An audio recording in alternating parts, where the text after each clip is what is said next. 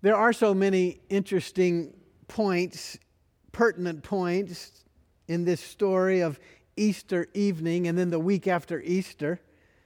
When we've been holed up in our homes, when we've been feeling fearful and isolated because of this virus, it's so, so noteworthy to me to realize that Jesus came and found the disciples right where they were Jesus even walked through locked doors. In our time of empty churches and isolation in our homes, it's particularly helpful to me to know that Jesus seeks us out. Jesus finds us even amidst our fear, maybe especially amidst our fear, even separated and apart from one another. Jesus comes and finds us we should take great comfort in this scene. Jesus knows where we are. Jesus knows what we're dealing with, knows our fears, knows our worries. That's the good news of the gospel. And then Jesus enters and Jesus speaks with love and concern. He says, Peace be with you. Peace be with you. Peace be with you. We need these words spoken to our hearts. I need these words spoken to, to my heart. Peace be with you. Peace be with you, church people. Can you hear Jesus speaking that to you today?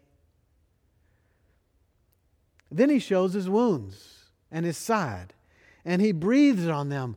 Receive the Holy Spirit. Take it in. Receive the Holy Spirit, he says.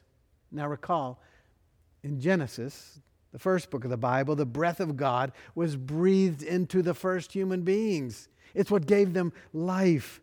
This breath is so much the subject of our lives these days because COVID 19 is stealing breath from people.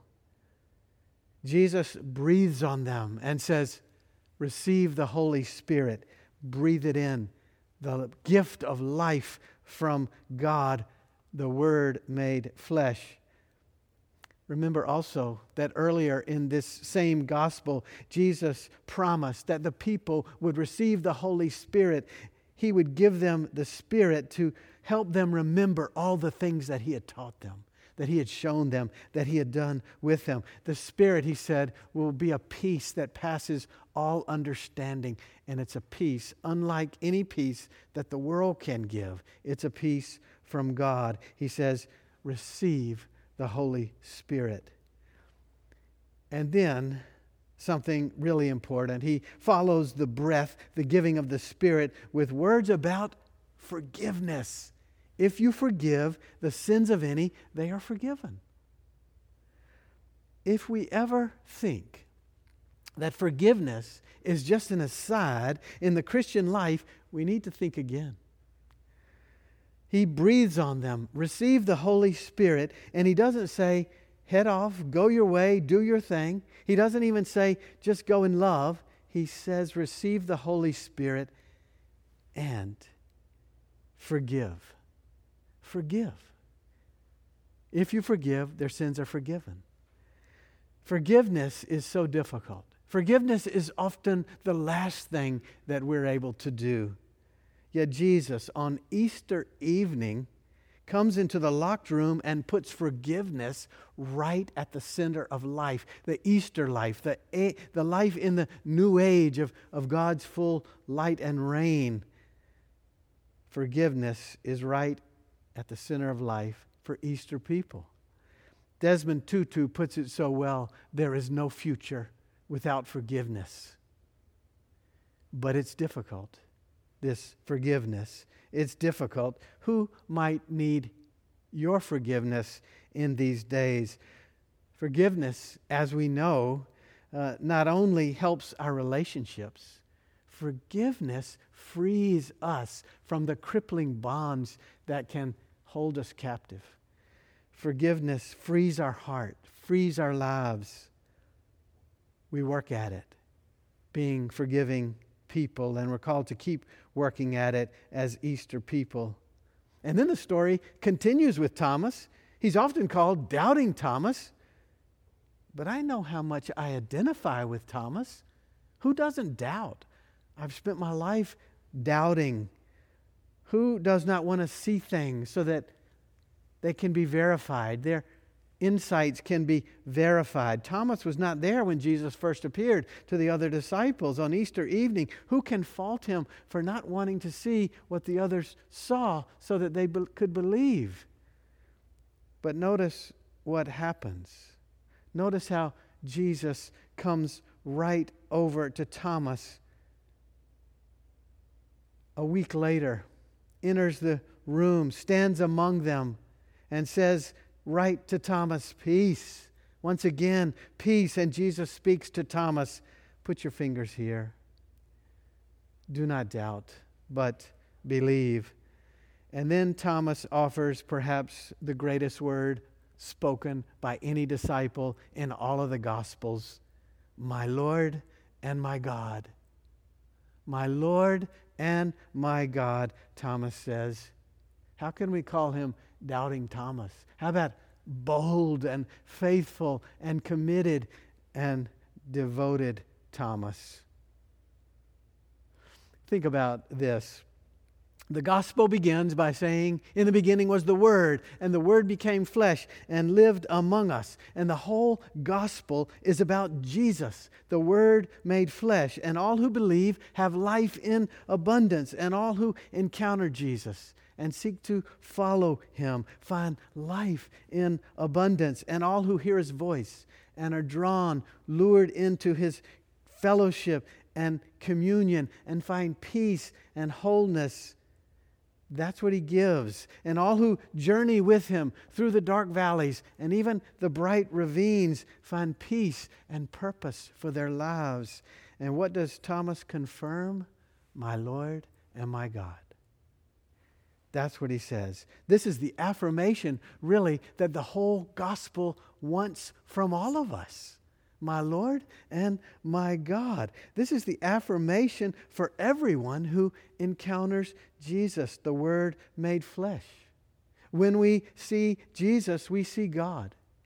We see what God calls us to be about. We seek to be people of faith and deeper devotion and loyal service. When we encounter Jesus, like Thomas here, our lives become focused and faithful. My Lord, my God, says Thomas. This is how we're all called to live in our gut, in our heart, in our head.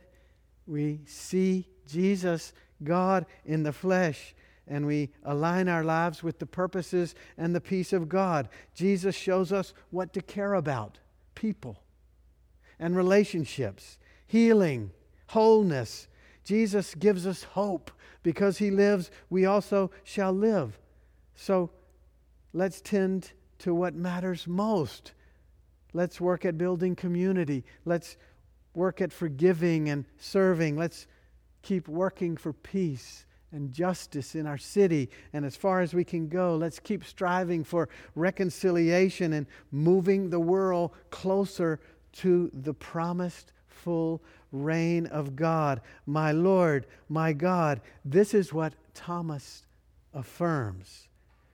This is also what we seek to say, my Lord and my God, so that our lives have a focus and a framework Easter people living in the ways of discipleship, especially in a season of pandemic and crisis. We worship and we serve God. That's who we are. That's what we do. We trust our lives to God's care. We strive to trust it more, and we get busy for the kingdom of God. Gut and heart and head. We know who we are, Easter people, and we seek to know it more and better so that we can live a certain way, not for ourselves, but for God and others, not lost in despair, which is so easy, but lost in devotion to God and God's ways in the world, not selfish, but sacrificing and serving with humility and kindness and commitment to God's ways. How about it? That's our calling. And then there's this next message from Jesus to Thomas and to all of us Blessed are those who have not seen and yet believe. And then the next line, also so instructive. Now, Jesus did many other signs, but these are written so that you may believe that Jesus is the Messiah, the Son of God, and that believing you may have life in His name.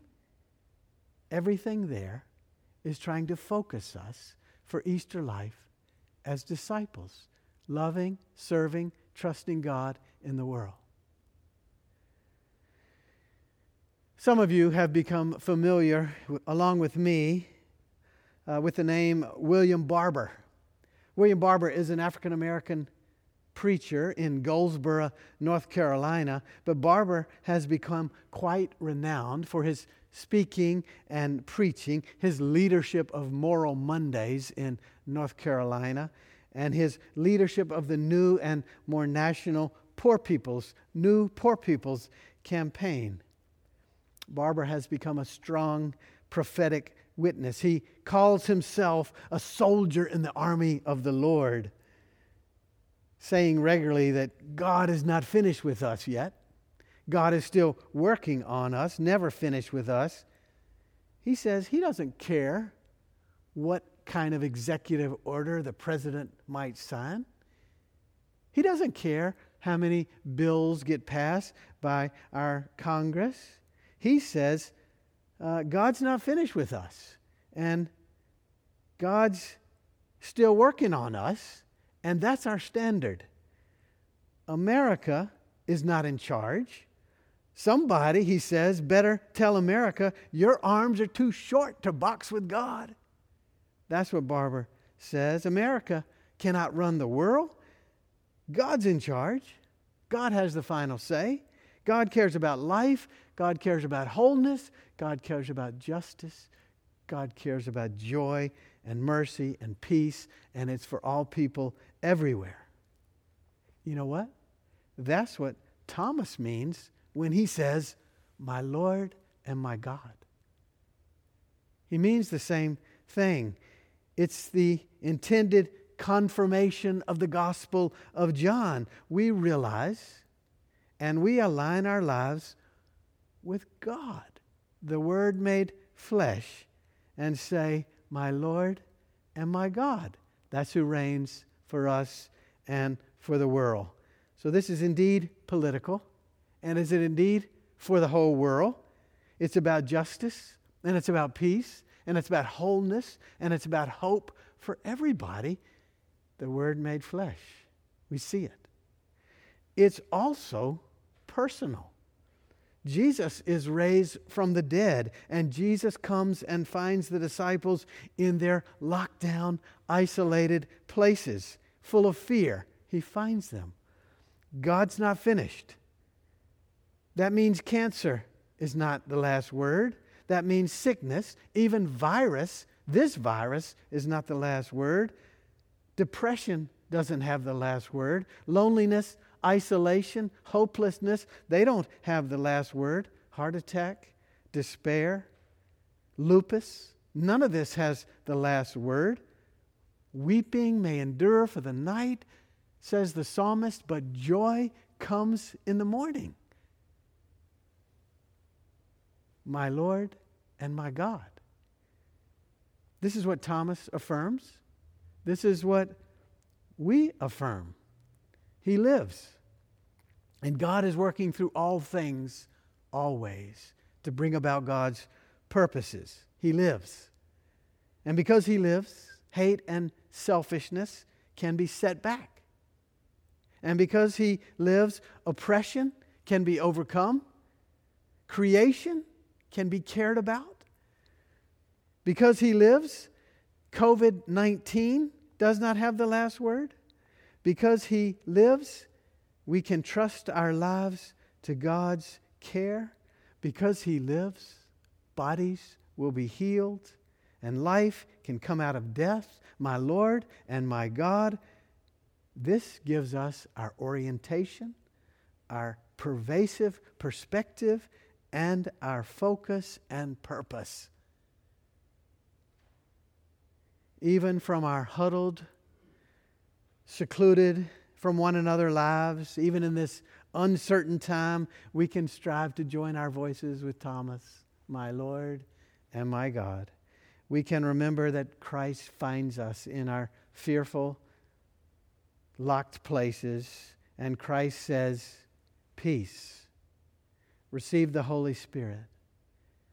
Breathe. Love. Forgive. God will find us. God is with us. God will never let us go. We're God's people. We always have news to share and love to bear. And my goodness, we have a world desperate to experience it, receive it, receive the Holy Spirit. Peace. My Lord and my God. May we live with faith, hope, and love, seeking always to worship and serve as Easter people. Amen. Let us pray. Holy God, we believe. Help our unbelief. Give us your spirit. Show us how to serve you.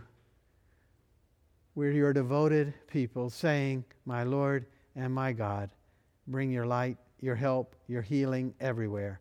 In Christ's name we pray. Amen.